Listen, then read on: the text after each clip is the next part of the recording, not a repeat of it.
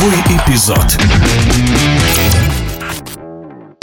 пятницу, 22 декабря, возобновляются игры в мини-футбольной российской суперлиге, а к нынешнему чемпионату интерес особый. Футболисты Ухты, которые в прошлом сезоне в регулярке были только пятыми, в нынешнем сезоне безоговорочные лидеры. Ухтинская команда опережает на 9 очков ближайших преследователей из клуба «Газпром Югра» и на целых 15 очков действующих чемпионов из клуба КПРФ. Сложилось такое впечатление, что Ухта к этому сезону серьезно подготовилась и про интригу можно забыть. С этим утверждением не согласен чемпион Европы по мини-футболу, многократный чемпион страны Олег Денисов. Ну, не сказать, что прям Ухта именно к этому сезону закупилась какими-то серьезными футболистами, а в прошлом сезоне у нее ничего не было. Нет, уже в том году играл, если мы помним, несколько знаковых людей, в том числе Парадинский, а, лучший футболист и бомбардир чемпионата Испании перед тем, как приехал сюда.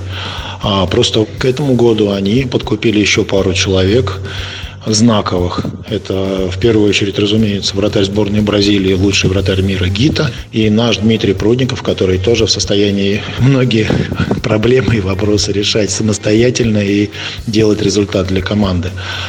И да, стартовала Ухта очень уверенно. Многие были к этому не готовы, не готовы к схемам и к подключениям ГИТы. Но постепенно народ находит свои какие-то подходы, свои решения этой проблемы. И сама Ухта сейчас немножко, как мне кажется, просела.